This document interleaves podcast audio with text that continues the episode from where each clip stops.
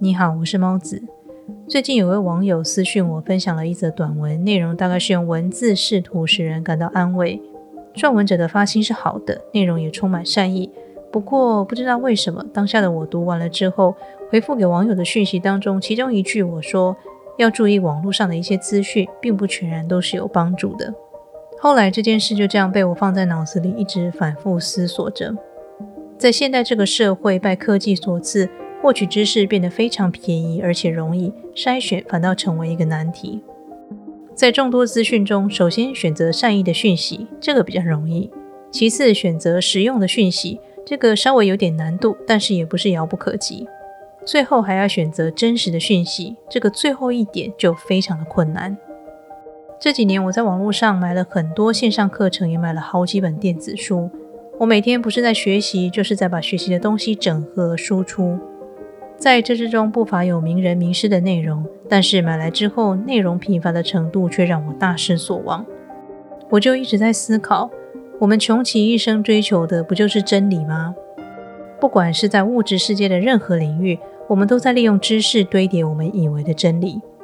因为科学的迅速发展，人们学会用客观的数据以及实验测试每一件事，认为那就是事情的本质。但是我认为真实的事不仅包含客观的测量结果，还要包含个人的经验赋予的意义。关于真理，我觉得佛说的最为精确。他说佛法有6个特质，以下是我截取维基百科查询到的内容。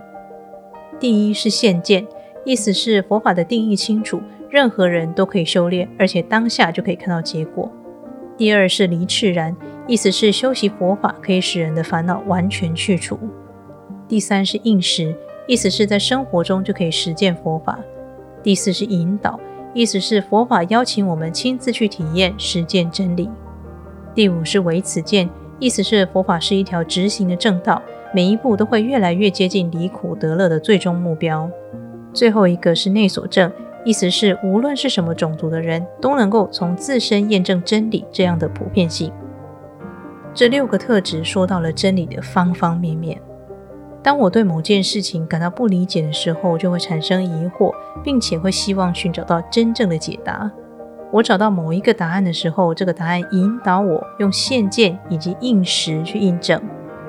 我所得到的答案应该是清楚而且符合时宜的，让我可以知道自己当下应该如何实践，并且这么做之后可以见到结果。而实行了这个答案之后，应该要能够为我带来离炽然，从根源去除我的烦恼，而不是只是给我一个空虚的慰藉。这个解答还必须符合唯此见，我所走的每一步，实行的每一个方针都应该朝着我的目标前进，而不是渐行渐远，也不是反而使我感到迷惘与茫然。最后我将正德的解答分享出去，无论是谁听见都能够内所证，在自己身处的环境下也能够证得一样的结果。如此一来，真理的拼图就被一块块给拼起来了。萨古鲁有很多内容都是在替人解答内心的疑惑。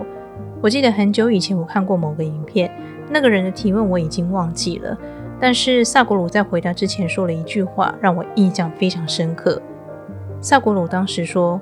你想要听见真相还是得到慰藉？当时的我对于真理并没有那么深刻的理解，只是觉得也许萨古鲁的意思是想说真相往往很伤人。但是借由佛法，我对这个概念又有了更深刻的体悟。科学的进步让我们误以为理性与逻辑、统计与数字是真理，但其实这只是真相这整个整体中的一小部分。丹麦的哲学家索伦·奥贝奇克果说，我所能体悟的只有那些真正被我活出来的道理。所以对于一件事，必须要由个人亲身经验，而正是那份经验赋予了意义。这样的意义加上理性与逻辑，才能让我们更靠近真实。但是话又说回来，佛说凡事有相皆是虚妄，所以真正的真实，也许是当我们不再追求真实，不再强行赋予意义，不再用数字统计的那个不可言传仅可意会的虚空吧。